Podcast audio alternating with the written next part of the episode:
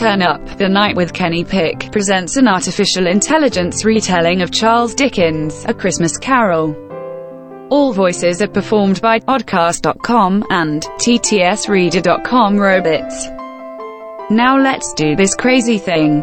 The scene opens in the mid-19th century on the filthy rat-infested streets of London. We see lots of disgusting little businesses that sell things nobody would ever buy today. Just a bunch of old junk and gross food that humans used to eat. Like goose heads, monkey spines, chicken beaks, assorted flippers, dried spiders, granola with roaches and eyeballs, goat bladders and dog cheese. Seriously grotesque stuff. Okay, where was I? Oh yes, there was one shop that was owned by a payday loan fellow named Ebenezer Scrooge and his dead partner Bob Marley of reggae music and stoner poster fame. As we look into the business we see Scrooge yelling at his grubby little employee Bob Crackhead. Bob Crackhead you lazy jerk. You are the worst employee in the world. I should fire you right now because you are such a lazy jerk. Humbug. Oh Mr. Scrooge I'm sorry I'm such a piece of junk. Can I have another lump of coal to put in this old-timey heater? Are you kidding me? Another lump of coal? Humbug. I suppose you are going to ask to have Christmas day off from work to spend with your family. Humbug. Actually good Mr. Scrooge I am a total jerk and I did want to take the day off for Christmas to spend with my family and my son Tiny Tim who broke his arm or something. Oh sweet fancy Moses. I suppose you can take off Christmas but you will force me to say humbug several times until you can no longer stand the sound of that compound word. Humbug. Humbug. Humbug. Humbug. Humbug. Humbug. Humbug. Gar. Please no more Mr. Scrooge. Please have mercy on my soul. Whatever. Just finish your payday loan work and get the hell out of my sight. Christmas. Humbug. Later that evening, Scrooge puts on an unflattering dress and a pointy hat and goes into his bleak and lonely bedroom to get some angry sleep. I have so much money and that stupid Bob Crackhead wants to rob me blind. Christmas. Humbug. Yawn. I am sleepy now. I must get some sleep so I can be refreshed to enact revenge on my enemies on Christmas. Humbug. Hello there Scroogemon. It is I Bob Marley your old payday loans partner. Humbug. You are dead Marley. Why are you here all covered in spooky chains and smoke? Well, you have been a real shithead since I died so I thought I would haunt you and stuff. You will be visited by three spirits tonight to show you that Christmas is awesome and that you're a creepy jerk. Sound good? No that sounds stupid. You must be a nightmare inspired by some bit of gross 19th century food I ate today. Maybe the dog cheese sandwich. Oogity boggity oogity boogity. Three spirits. Three spirits. Humbug. No I will sleep. After Scrooge goes to sleep he is awakened by the first spooky ghost that the Bob Marley zombie told him about. She kind of looks like a gothic Disney princess. Scrooge. Scrooge. I am the ghost of Christmas past. I am here to show you some stuff from Christmas past. Why do you bother me Spectre? I was trying to get some angry sleep. Because you're a jerk and I want to show you when you didn't used to be a jerk. Since we don't have the VHS or DVD, I need to take you on a magical journey to the past. Humbug. Whatever. Moments later, the ghost of Christmas past whisks Scrooge into the air and uses magic or the quantum realm to travel back in time. We see a young Ebenezer Scrooge and his ex-girlfriend that hates his guts now. Apparently Scrooge used to be a looker and had decent bathing habits. Why are you showing me this specter? Why torture me? My ex-girlfriend totally hates my guts. Now she's going to see young me and old me and puke everywhere. No. She can't see you, it's okay. Wait. She can't see young me or old me? This doesn't make sense. I can see her so she should be able to see me. That's just science and shit.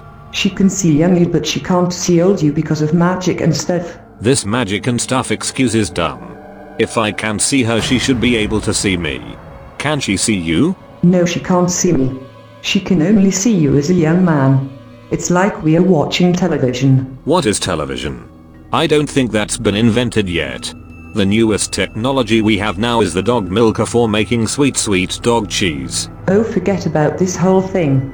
I'll let the next ghost try and scare you. The ghost of Christmas past gave up on that mean old idiot Scrooge and took him back to his nasty bedroom. Then suddenly the ghost of Christmas present showed up looking like a badass Santa Claus. Hey Scrooge dude. I'm the ghost of Christmas present. Holy crap. Another stupid ghost. Humbug. Okay, you know the drill. Let's go fly around and peep on people having fun. The ghost of Christmas present flies Scrooge to a much better part of London without all those rats and dog cheese so they can spy on his nephews Huey, Dewey and Louie. Look at your nephews Huey, Dewey and Louie having a great time on Christmas Eve Scrooge. Yes. My nephews Huey, Dewey and Louie are having a great time for Christmas. Humbug. Okay there is one other place I want to show you.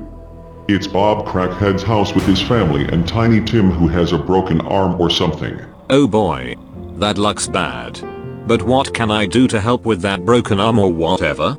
I'm just a jerk-faced old man with three cartoon nephews and a bunch of ghosts following me around. What possible resource could I have at my disposal to help with that broken arm or whatever it is? Tell me spirit. I really can't put my finger on it. Wow. You really are not that bright are you Scrooge? I guess I'll have to let the next ghost really scare the piss out of you. So the ghost of Christmas present gave up on the dipshit and once again took him back to his gross bedroom. Tired, confused and cranky, Scrooge was visited by the third spirit that Bob Marley warned him about. This time it was a straight-up Grim Reaper-looking thing with a bony hand and a wicked-ass scythe. Who are you spirit? Why do you not speak? You are scary as shit. I think I just soiled my ugly dress. The cloaked ghost of Christmas yet to come, then teleported Scrooge to a super spooky cemetery in the future. Spirit. Whose grave is this? Why do you bring me here? The ghost points to the tombstone and the name of Ebenezer Scrooge is revealed.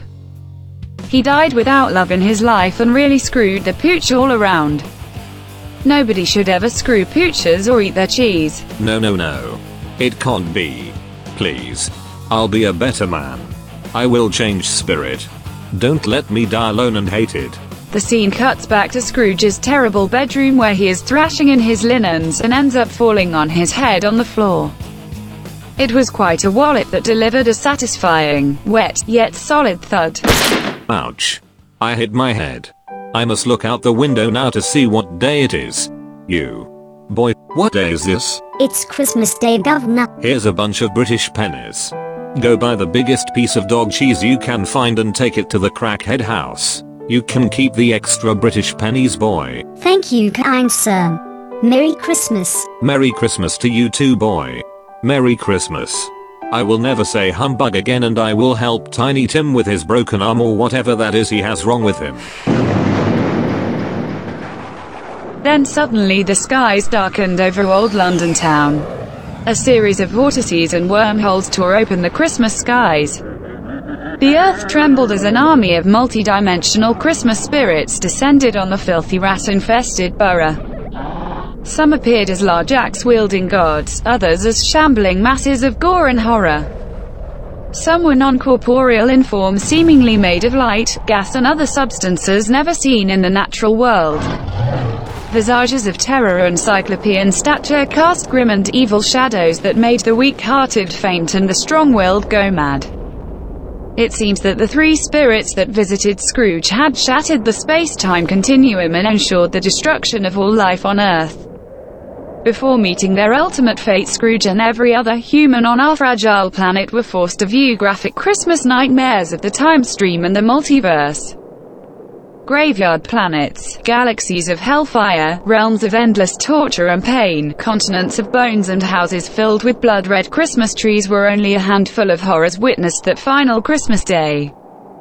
Our universe was snuffed out in an instant while the unearthly suffering was eternal. Happy Holidays A Christmas Carol was written by Charles Dickens and bastardized by Kenny Pick. All music in this production was legally acquired and royalty-free. The moral of the story is don't trust ghosts. They will ruin everything. And also, don't eat cheese from dogs.